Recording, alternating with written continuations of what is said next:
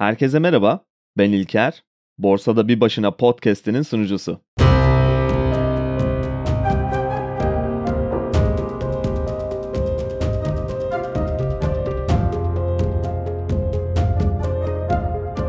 Prensipler, belki de ihtiyacımız olan en önemli kurallar, ilkeler ve karar alma süreçlerimizin bir bütünü. Maalesef çoğumuz için zaman zaman ve ihtiyaç duydukça gevşettiğimiz ve yok saydığımız kurallar bulunuyor. Karar alma sürecimizde devamlı ve sürekli olarak hatalar yapmamıza neden olan da bu aslında. Bazı durumlarda kuralları takip etmekten de uzaklaşabiliyoruz. Geçerliliğini yitirdiğini ya da kısa yollar bulduğumuzu varsayıyoruz. Ve genellikle zor gibi görünen yolu tercih etmek yerine işlerin kolayına kaçmayı tercih edebiliyoruz. Çoğul konuşuyorum çünkü bunu ben de sıklıkla yapıyorum. Dönüp baktığımızda bunların bir hata olduğunu görebiliyoruz ve bir sonraki sefer için bir ders çıkartıyoruz. Sonra tekrar aynı hataları ya da benzerlerini yapıyoruz. Tekrar yapıyoruz ve tekrar yapıyoruz. Sanırım bunun sebebi sağlam temellere oturtulmamış prensiplerden ya da hiçbir prensip sahibi olmamaktan kaynaklanıyor. Ve borsada prensip sahibi olmak sandığımızdan daha önemli olabilir. Hatta yalnızca borsa ve yatırım alanlarında değil, hayatın her alanında, iş dünyasında, özel yaşamda sağlam prensipler sahibi olmak ve bunları takip etmek, uygulamak uzun vadede yıkılması çok zor bir karakter ve kişilik oluşumuna yardımcı olabilir. Yatırım yapmayı bu anlamda biraz spor yapmaya benzetiyorum. Belirli bir disiplinle salona gidersiniz. Haftanın farklı günlerinde, farklı alanlarda gelişmek için birbirinden farklı tekniklerle ağırlığın altına girersiniz. Fakat genellikle sporcuların söylediği en önemli şeylerden biri ağırlık çalışmak %30, beslenme %60 ve uyku düzeni %10 etkide gibi bir dağılım vardır bu disiplinde. Özellikle diyet programını da bütçe yapmaya ve harcamaları kontrol altına almaya benzetiyorum. Aynı kalorileri kontrol altına almaya çalışmak gibi.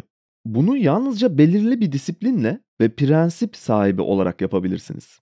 İyi bir yatırımcı olabilmek için sanırım iyi bir sporcu zihniyetinde de olmak gerekiyor. Ya da iyi bir yatırımcı aynı zamanda iyi bir sporcu da olabilir. Çünkü birbirine oldukça benzer şeyler. Özellikle kişisel gelişim klişelerinden uzak durmaya çalışsam da bugün biraz sanırım bu tip bir konu olacak ama yine de yeterince özgün bir düzlemde tutmaya çalışacağım konuyu. Geçtiğimiz günlerde uzun bir süredir listemde olan Ray Dalio'nun Prensipler kitabını bitirdim. Okuma konusunda son birkaç yıldır pek zaman yaratamıyorum fakat sesli kitap olayı gerçekten benim için çok iyi bir çözüm oldu bu son dönemde. Sesli olarak Türkçesi yok. İngilizce Ray Dalio'nun kendi sesinden dinledim ve çok kısa bir sürede sanırım Türkçe baskılı halini de temin edip her zaman elimin altında tutarım bu kitabı. Hikaye anlatıcısı tonunda bir sesi de olduğundan gayet güzel bir şekilde yapmış bu sesli kitap halini. Belki biraz kişisel gelişim tarafına çok kaysa da oldukça beğendim ben başkalarının tecrübelerinden ders çıkartmaya çalışmak ve bunun üzerine kendini geliştirmeye çalışmak hayatın en önemli kısa yollarından biri bana göre. Bu yüzden biyografilere bayılıyorum. Hatta belki burada büyük yatırımcıların biyografileri üzerine bir seri de yaparız ileride. Bu kitabı 3 parçaya bölebiliriz. İlk bölümde kendi hayat hikayesini anlatıyor biraz. Onu oluşturduğu prensiplere götüren yolu paylaşıyor. Sonra hayat prensipleri dediği bir kısım var. Sonra da iş prensipleri bölümü var. Bu 16 saatlik kitabı tabii ki burada yarım saat içinde anlatmak hiç kolay değil. Zaten genel olarak kitaplarla ilgili konuşurken ya da kitap bölümleri yaparken tam olarak bir özet ya da açıklama gibi değil de bu kitaplardaki fikirler ya da olayları kendi düşüncelerimle birlikte vermeye çalıştığım bölümler yapıyorum. Aynı şey geçerli hala. Kitap özetlerine belki de pek inanmadığımdan da olabilir. Tabii ki bazı şeylerin özet olarak aktarılması iş görüyor fakat yalnızca bir şeyin özetine bakarak ana fikri almak ya da farklı bakış açıları geliştirmek bence çok mümkün değil. Bunun için kitabın kendini mutlaka okumak gerekli.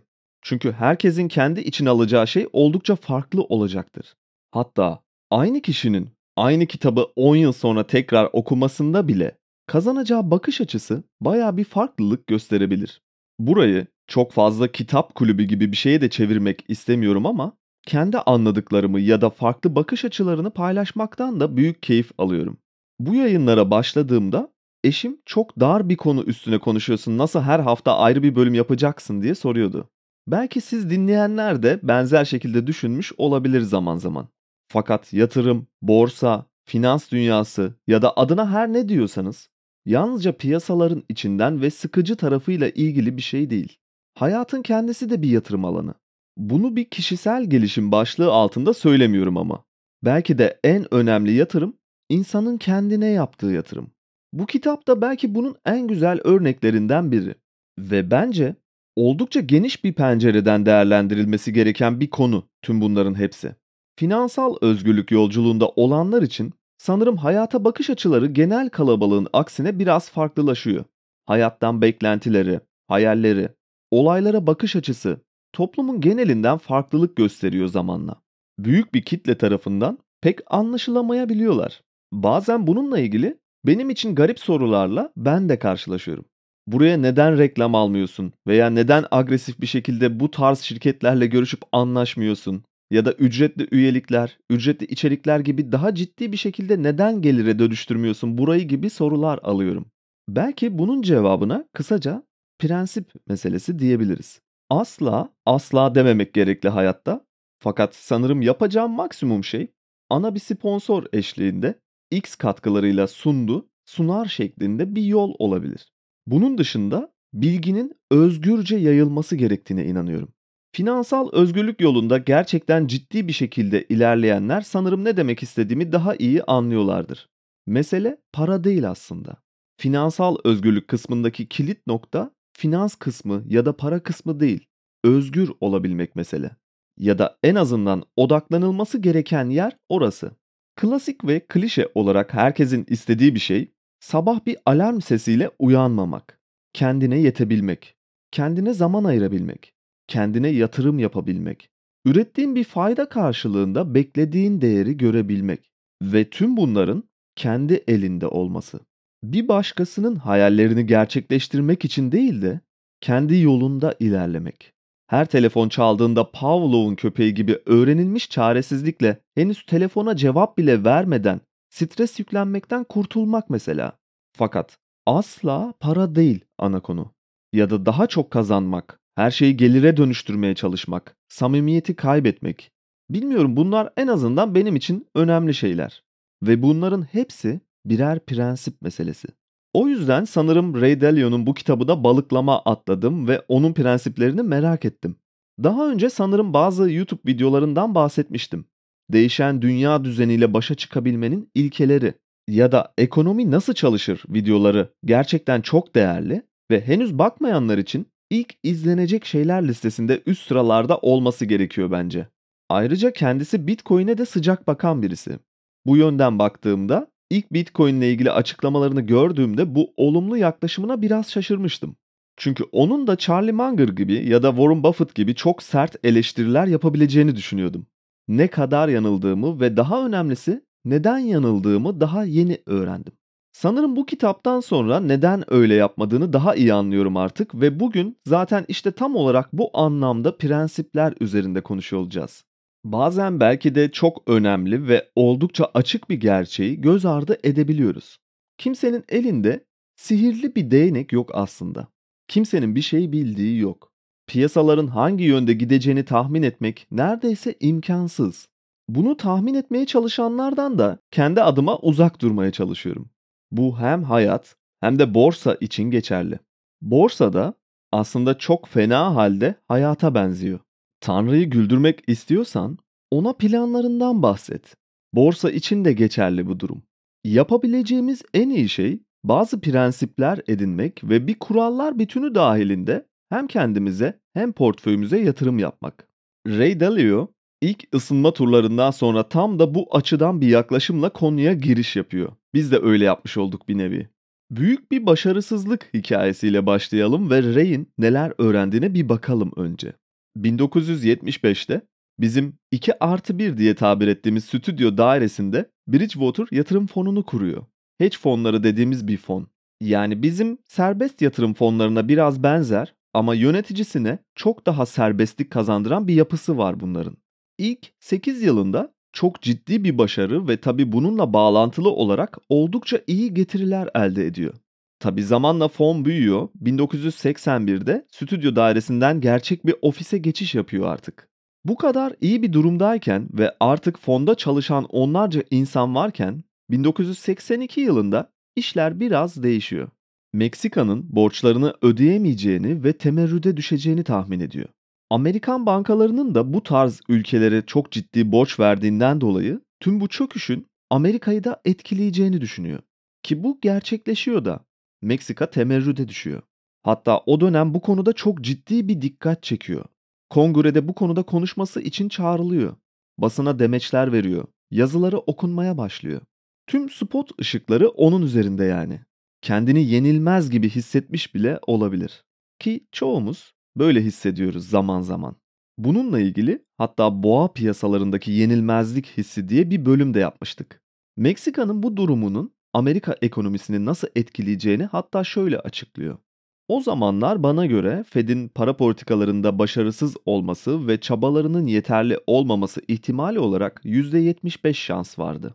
Biraz bir kıpırdanma sağlaması fakat yine sonunda ekonomiyi canlandırmada başarısız olması için de %20 ihtimal veriyordum. Ve eğer ekonomiyi teşvik etmek için agresif davranırlarsa da bu bir hiper enflasyon ortamı yaratabilir ve sonuçta bu da başarısızlığın bir başka şekli olur. Buna da %5 ihtimal veriyordum diyor. Mantıklı bir çıkarım. Yani aslında kendine %100 oranda bir güveni var tüm bu çıkarımlardan sonra. Ve bir sonraki cümlesi daha da şeffaf ve vurucu. Fakat ölümcül bir hata yapmışım diyor. Bütün ihtimalleri %100 şekilde dağıtarak ve her sonucu düşünerek kendinden eminken üstelik. Hatta ve hatta Amerikan ekonomisi resesyona girecek diyerek karşı pozisyon aldığında tam o noktada piyasanın en dip noktası olmuş. Daha dibe gitmemiş bile. Yalnızca yükselmeye başlamış o noktadan sonra. Gerçekten ölümcül bir hata. Nerede yanıldığını şöyle açıklıyor. Meksika gibi ülkelerdeki finansal krizler sonucu Amerika'nın bundan aynı şekilde etkileneceğini düşünürken tam tersi gerçekleşmiş. Çünkü Meksika ve onun gibi ülkelerden bu krizler sebebiyle çok ciddi bir miktarda dolar Amerika'ya geri dönüyor ve piyasanın hareketli kalmasını hatta bir balon oluşmasını bile sağlıyor. Ray Dalio tam tersi ihtimali düşünerek neredeyse bütün portföyüyle bu yönde hamle yapmışken üstelik. Amerika ekonomisini shortlamışken tam tersi bir sonuçla karşılaşıyor. Nasıl böyle ölümcül bir hata yaptığını bulmaya çalışırken ilk sorduğu sorulardan biri kendimden nasıl bu kadar emin olabildim? Neden haklı olduğumu düşündüm. Bu sorular belki de onun prensiplerinin temelini oluşturan düşünceler. Bu acı tecrübeden 4 tane kritik temel nokta tespit ediyor. Acı bir tecrübe çünkü bu pozisyonu taşırken fonu neredeyse tüm parasını kaybediyor. Şirketindeki çalışanların maaşlarını ödeyemeyecek duruma düşüyor. Bir süre sonra şirketinde kendisi hariç çalışan kimse de kalmıyor zaten. Hatta milyonlarca dolarlık fon yönetirken bu süreç içinde hayatını devam ettirebilmesi için 3-4 bin dolarlık kısa vadeli borçlanmalara kadar düşmüş durumda. Benzer bir hatayı ben de yaptım. Sanırım geçenlerde portföyde yalnızca 5 yılda bir değişiklik yaptığımdan bahsetmiştim. Orada atladığım bir nokta var. Sonrasında kendime de kızdım nasıl unuttum diye. Fakat yine de daha ilk bölümlerden birinde o hatadan da bahsetmiştim. Covid döneminde portföyün tamamını satıp nakite geçtim.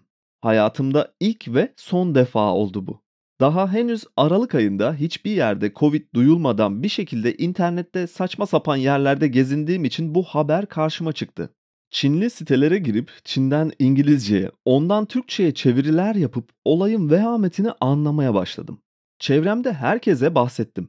Şöyle olacak, böyle olacak, belki dağlara kaçmamız bile gerekecek gibi bir senaryo kuruyordum. Tüm dünya ekonomisi duracaktı. Tüm şirketlerin faaliyetleri duracaktı. Milyonlarca insan ölecekti. Hayat duracaktı kısaca. Ben bunları düşünmeye başlarken Wuhan'da henüz 20 ölü falan vardı ve şehir kapanmamıştı daha. Biraz deli gözüyle baktılar bana. Ocak ayının ortasına doğru tüm portföyü sattım ve haklı çıktım. Virüs bir anda yayılmaya başladı Şubat'tan sonra. Fakat hisseler düşmedi. Ekonomi durmadı. Mart ortalarında ilk vaka Türkiye'de görüldü. Çok iyi hatırlıyorum 17 ve 19 Mart tarihleri olması lazım. BIST ikili dip yaptı ve bir daha da o seviyeleri görmedi bile. Geniş pencereden baktığımda haklı çıkmış olmama rağmen yatırım anlamında büyük bir hata yaptım. Sonra Nisan, Mayıs gibi sattığım tüm hisseleri aynı lot sayısında biraz daha fazla ödeyerek geri aldım ve bir daha da satmadım. Çok ucuza aldığım önemli bir dersti bu benim için. Fakat bundan Ray Dalio'nun çıkardığı gibi bir sonuç ve öğrenme elde edemediğimi bu kitabı okuyunca biraz daha iyi anladım. Ray'in kendisinin bu hatalarını düşünürken bulduğu dört temel prensipinden ilki, kendinle aynı fikirde olmayan en zeki insanları bul ve onlarla konuş ki bu insanların bakış açısından ve göremediğin bir noktadan olaylara bakmaya çalış. İkincisi, her şey hakkında fikir sahibi olmaktan vazgeç ya da en azından her zaman için. Üçüncüsü, zamansız ve evrensel ilkeler, prensipler geliştirip bunları test et ve sistemleştir.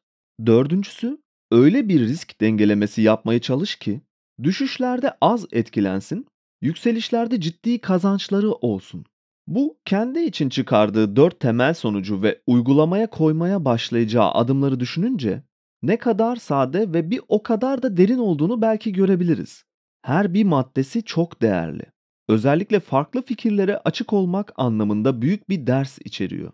Sanırım buna bakınca neden Bitcoin hakkında kötü konuşmadığını daha iyi anlayabiliriz. Kongrede piyasalarla ilgili tecrübesine ve bilgisine başvurulan biri olarak bile her şey hakkında fikir sahibi olmaktan vazgeçeceğini söylüyor. Bir otorite kurmuşken bunu yapıyor üstelik. Halbuki biz, kişisel olarak ben de dahil, çoğu zaman bu konuda çok büyük hatalara düşüyoruz. Ve genellikle bir mesajdan çok o mesajın kimin tarafından verildiğine önem veriyoruz. Otoriteye sarsılmaz bir inancımız var ve bunun yanında kendi fikirlerimizin doğru olduğu yönünde de ikna edilemez bir inatçılığımız var. Bu maddelerden risk dengelemesi konusuna daha ileride geliriz. O konuda da Ray'in çok değişik bir fikri var. Bridgewater gibi ki Ray yönetiminde dünyanın en büyük hedge fonu olan bu yatırım şirketinin başkanı yapabileceğimiz en büyük hatanın haklı olmak olabileceğini söylüyor. Piyasalarda yalnızca haklı olmak yetmiyor bazen. Ve o bunu en zor yollardan öğrenen birisi. Tüm fonunu kaybederek. Fonun ilk 8-9 yılında haksız çıktığından çok daha fazla oranda haklı olmuştu ve zaten bunları genel olarak kamuya açık bir şekilde yaptığı yorumlardan da görebilirsiniz. Fakat günün sonunda bu 8 yılda elbette o döneme göre fena olmayacak bir getiri sağlasa bile sonunda kendi maaşını bile ödeyemediğinden aracını satmak zorunda kaldı. Hatta araç bir süre satılamadığından dolayı babasından 4000 dolar borç almak zorunda kalmış. Bunun ne kadar zor bir şey olduğunu tahmin bile etmek istemiyorum.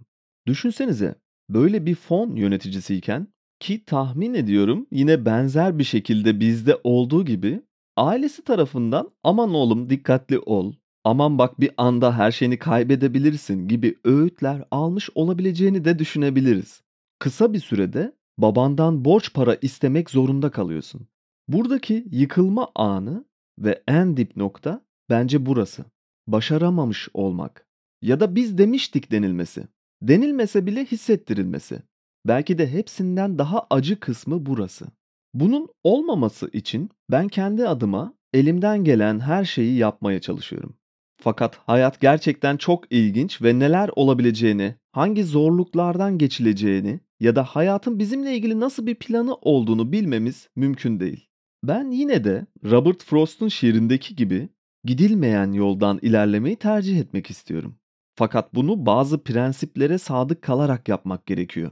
Kitapta sonra bir yerde çok ilginç bir şekilde benzer bir bölüm var buna.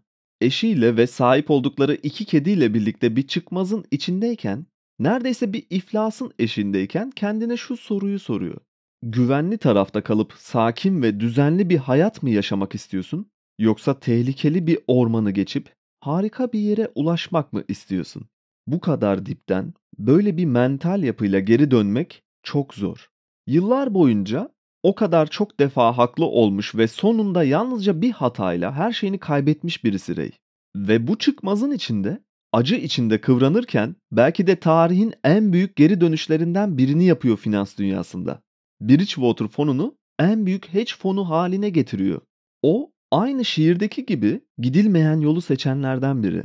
Fakat burada büyük bir yanılgıya düşüp her acının, her sancının sonunda mutlaka daha iyi bir yere ulaşılacak diye bir şey yok. Bu yalnızca filmlerde geçerli. Bunun için bir plan olması lazım. Zamansız ve yıkılmaz prensipler olması lazım. Zaten kitabın geri kalanında da Ray bunu nasıl başardığını ve bu prensiplerin önemini anlatıyor. İlk keşfettiği şeylerden biri yaptığı hatadan kendine çıkardığı sonuçların dördüncü maddesi. Risk dengelemesi. Burada bir çeşitlendirmeden söz ediyor. Ve sanırım genellikle yanlış anlaşılan bir durum bu.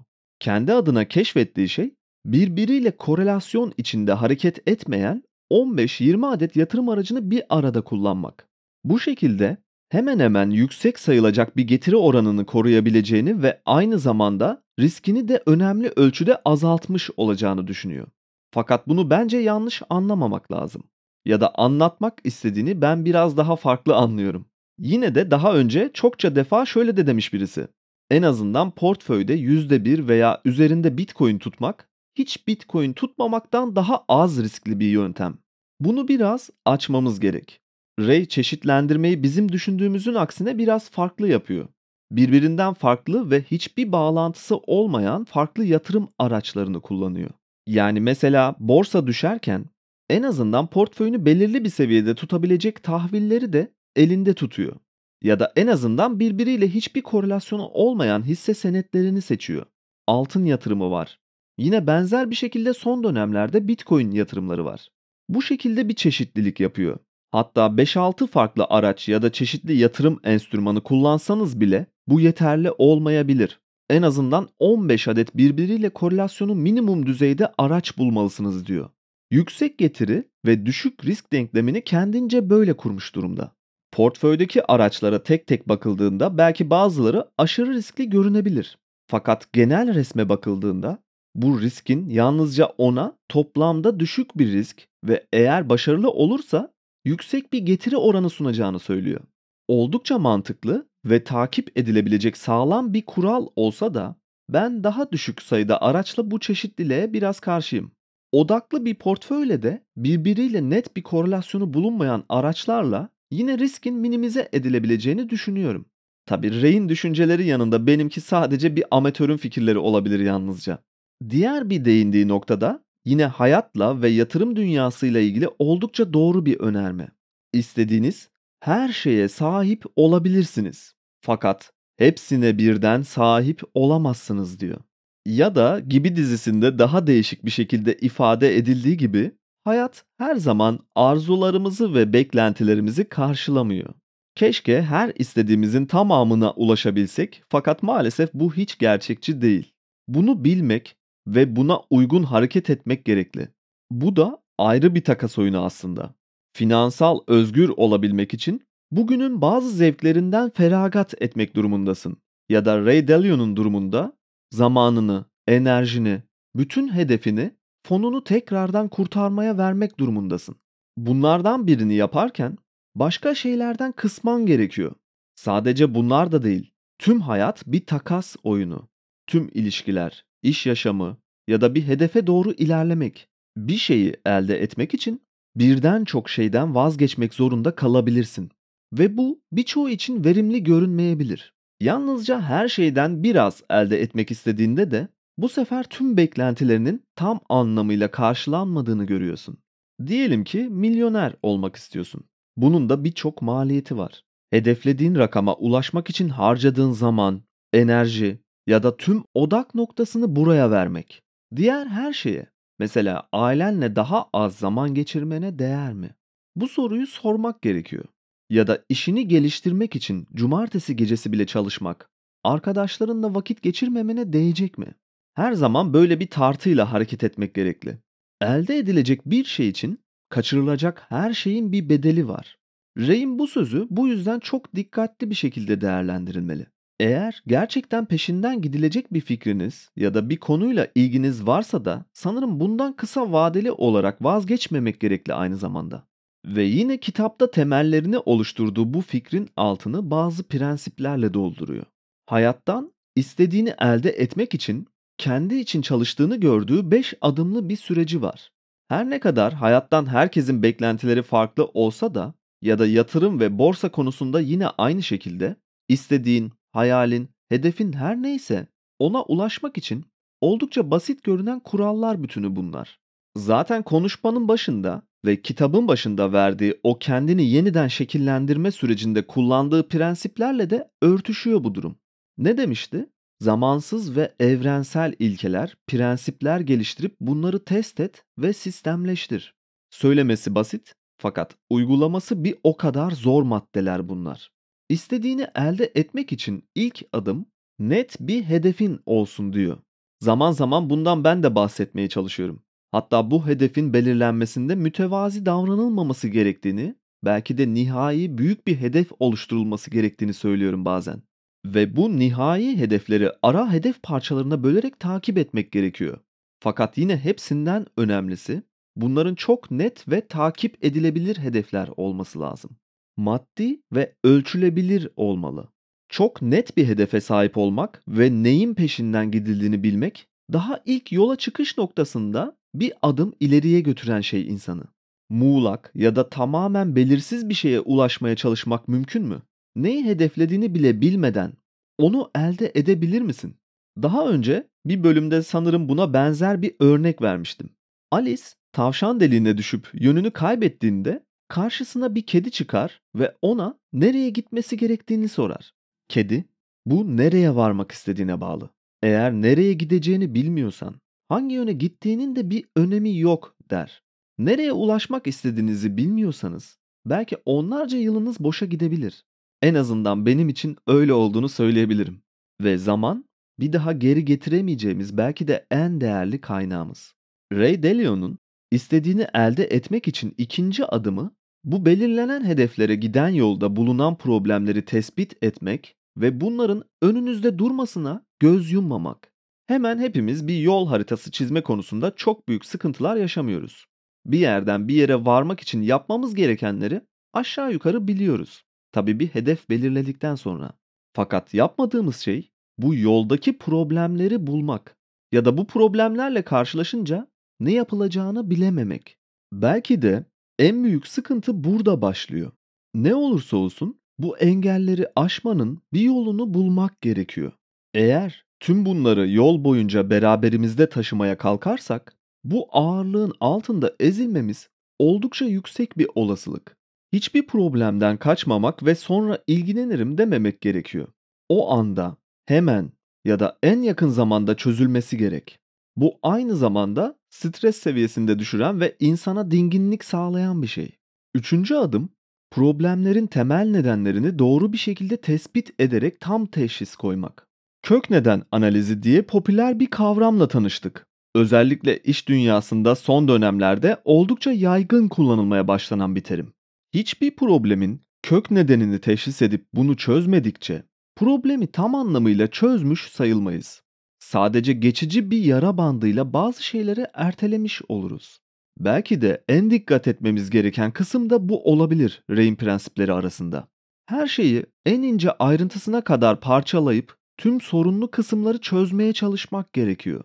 En ince detayına kadar problemin köküne inmek gerekiyor. Yalnızca bu şekilde ders çıkartıp bir sonraki yanlış durumda karşımızdaki sorunu çözmenin metotlarını geliştirebiliriz. Dördüncü adım bu belirlenen engelleri ve teşhis edilen problemleri aşmak için birden çok planlar dizayn et. Hedefi belirledik. Karşımıza çıkabilecek problemleri anladık. Sonra bunları teşhis edebilmeyi ve kök nedene inebilmeyi başardık. Artık bunları aşmanın vakti geldi.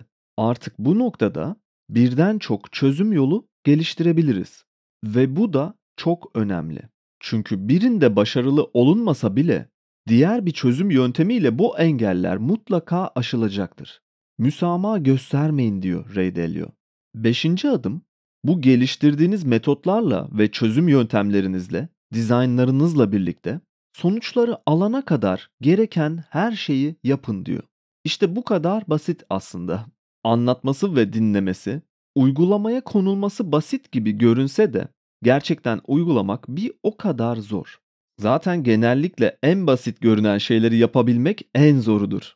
belki de tüm bunları yapabilmek için hiçbir kör nokta bırakmamak gerekiyor. Hazırlıklı olmak ve belli prensipler sahibi olmakla ilgili biraz hepsi. Ray'in bu konuda da ekstra söyleyecekleri var. Radikal bir derecede açık görüşlü olun diyor. Hiçbir şeyi olduğu gibi kabul etmeyip sorgulamak, karşı fikirleri dinlemek, saçma gelse bile neden farklı bir fikir olduğunu sormak ve anlamaya çalışmaktan bahsediyor. Böyle bir açık görüşle ve sorgulamayla sanırım birçok kesin olduğumuz konuda ne kadar yanıldığımızı ya da hiç farkında olmadığımız bir açığın farkına varabiliriz. Hatta şöyle bir örnek veriyor. Gökyüzünün mavi olduğuna dair bir fikrim varsa, gökyüzünün yeşil olduğunu söyleyen çok yüksek bir güvenilirlik düzeyine sahip birini, yeşil olduğuna inanan bir otoriteyi bulmak isterim. Ve sonra gökyüzünün yeşil olduğunu söyleyen kişiyle konuşmak isterim. Bu farklı fikirle birlikte çıkan problemi gidermek ve bu fikrin neden doğru olduğunu düşündüklerini anlamaya çalışmak isterim. Sonra bunu doğru olduğunu düşündüğüm şeyle karşılaştırırım. Ve sonra bu iki bakış açısı arasından gerçek ortaya çıkar. Ve böylece gerçeğin tam olarak ne olduğunu bulabilirim diyor. 1982'de yaşadığı büyük çöküşün ona öğrettiği en önemli prensiplerin başında da bu geliyor. Haklı olduğunu ispatlamaya çalışmak yerine gerçeğin ne olduğunu bulmaya çalışmak daha anlamlı. Bir başkasının neden aynı konu üzerinde daha farklı düşündüğünü öğrenmek ve belki de hatalı olduğunuzu keşfetmek çok önemli bir yaklaşım. Aynı zamanda bir seviyede mütevaziliği de beraberinde getiriyor bu açık görüşlülük ve farklı fikirleri de dinleyebilme özelliği. Genellikle bölümlerin sonunda veya bazen başında lütfen ulaşmaktan çekinmeyin ya da bir eleştiriniz varsa lütfen paylaşın derken aslında bunu yapmaya çalışmak istiyorum. Özellikle eleştirilerden hiçbir zaman rahatsızlık duymamak gerekli. Her eleştiriden ya da her yorumdan çıkartılacak bir ders olabilir. Ve hiç beklemediğiniz bir yerden gelse bile bence her sese kulak vermek gerekli. Fakat biz genellikle kendi fikirlerimize zıt görüşlere karşı hemen bir savunma mekanizması geliştiriyoruz. Konuşmalarda ya da tartışmalarda karşıdakinin sözünü kesiyoruz. Fikirlerini açıklamasına izin vermiyoruz. Hatta bazen ince bir alaycılıkla dalga geçiyoruz. Daha çok kendimiz anlatmayı seviyoruz ve karşıdakinin ne dediğini dinlemiyoruz bile çoğu zaman. Karşıdaki kişi de benzer bir yapıda olduğunda kimse kimseyi dinlemiyor bile. Herkes kendi söylemek istediklerini söylüyor ama bunları anlamaya çalışan hiçbir kulak olmuyor. Karşımızdakinin bahsettiği bir konu hakkında soru sormak yerine o bu yüzden böyle. İşte bu sebepten dolayı söylediğin şey bu şekilde gibi çıkarımlar yapıyoruz. Onun ne düşündüğü önemli değil. Bizim fikirlerimiz ve çıkarımlarımız önemli ve dinlenmesi gerekli çünkü. Ray Dalio bunu kendi sözleriyle çok güzel özetliyor. Etkin biri olmak için haklı olma ihtiyacınızın neyin doğru olduğunu bulma ihtiyacınızdan daha önemli olmasına izin vermemelisiniz. Bildiklerinizle veya bir konuda ne kadar iyi olduğunuz konusunda kibirli davranıyorsanız, daha az öğrenip, daha kalitesiz kararlar verip potansiyelinizin gerisinde kalacaksınızdır diyor. Daha güzel özetlenemezdi sanırım. Bu konuda ne kadar transparan ve açık görüşlü olduğu ile ilgili yine çok güzel bir hikaye var kitapta. Bridgewater fonunu yönetirken her zaman yaptıkları toplantıların birinden çıktıktan sonra Ray bir e-mail alır. Şirket çalışanlarından birinin attığı bir mail bu. Şöyle yazmış. Ray, bugünkü toplantıdaki performansın için en fazla D eksi notunu hak ediyorsun. Hiç hazırlanmadığın çok belli. Çünkü bu kadar dağınık ve kötü olmanın başka bir açıklaması yok sanırım. İleride senden biraz daha hazırlıklı olmanı ve toplantı konularına zaman ayırmanı isteyeceğim. Ve hatta belki de toplantıdan önce gelip seni biraz hazırlaman falan gerekiyor olabilir. Ama bunun tekrar olmasına izin veremeyiz. Herhangi bir şekilde benim görüşümün yanlış olduğunu düşünüyorsan lütfen diğerlerine sor veya bu konu hakkında birebir görüşebiliriz. Çalışanının ona bu şekilde bir mail atmasını sağlayan şey ona sağlanan özgürce fikir belirtme ve açık bir şekilde tartışma ortamı yaratılmasından kaynaklanıyor. Şirket kültürü ve hayat prensibi olarak kurduğu yine önemli bir madde, anlamlı çalışmanın ve anlamlı ilişkilerin amaçlanması. Oldukça radikal derecede doğruluk ve şeffaflığın hedeflere ulaşma konusunda bir fikir meritokrasisi oluşturması gerektiğini savunuyor. Fikir meritokrasisi derken en iyi fikirlerin kimden geldiğini ya da hiyerarşiye bakılmaksızın değerlendirilmesinden bahsediyor. Anlamlı çalışma derken hedefi içselleştirmek ve inanılan bir misyon edinmeyi kastediyor. Anlamlı ilişkiler derken karşılıklı fikir takaslarını, birbirine karşı saygılı ve ilgili olmayı öneriyor. Ray şöyle diyor. Piyasalarda başarılı olabilmek için özgür ve bağımsız bir düşünür olmak gerekiyor ve genel kanının aksi yönünde düşünmek, analiz yapmak gerektiğini savunuyor. Çünkü genel kanının düşüncesi zaten fiyatın içine çoktan girmiştir. Trend takibi yerine özgün olmaktan ve farklı bir bakış açısıyla belirli prensipleri takip ederek haklı ve doğru olanı savunmak gerektiğini söylüyor. Peki bu nasıl yapılabilir? Bu kadar her şeyi sorgularken ve diğerleriyle de bir tartışma ortamı yaratırken gerçekten doğruya ve gerçeğe nasıl ulaşılabilir? Bu mümkün mü? Ray'e göre evet. Bunu sağlayan şey de fikir meritokrasisi. Çünkü eğer sistematik bir şekilde insanların fikirlerini açık bir şekilde belirtmesini sağlarsanız, samimi ve gerçek olanı bulmak için olumlu anlamda bir eleştirel bakış açısı geliştirirseniz, doğru cevaplara ulaşabilirsiniz. Bunu sağlıklı bir şekilde yapabilmek için de gerçek anlamda radikal bir şekilde doğrucu ve radikal bir şekilde şeffaflık olması gerektiğini söylüyor. Bridgewater fonunu 2 artı bir stüdyo daireden milyarlarca dolar paranın yönetildiği 1500 çalışanlı bir fona dönüştüren başarının arkasındaki prensipler işte bunlar. Bazı şeyleri prensip meselesi haline getirebilmek dileğiyle. Çünkü prensiplerimiz olmadan rotasız bir gemide seyahat edip her rüzgarda farklı kıyılara savrulmaktan başka bir seçeneğimiz yok. Bu haftalık benden bu kadar. Umarım keyif almışsınızdır. Ekstra olarak bakmak isteyenler Satoshi Radyo Podcast'i altında Hodl Günlükleri ismiyle iki haftada bir bölümler yapıyoruz. Daha fazla içerik görmek isteyenler oraya da göz atabilir. Ayrıca açıklamalar kısmında yer alan mail veya Twitter hesabım üzerinden soru ve görüşlerinizi iletebilirsiniz. Bir sonraki bölümde görüşmek üzere.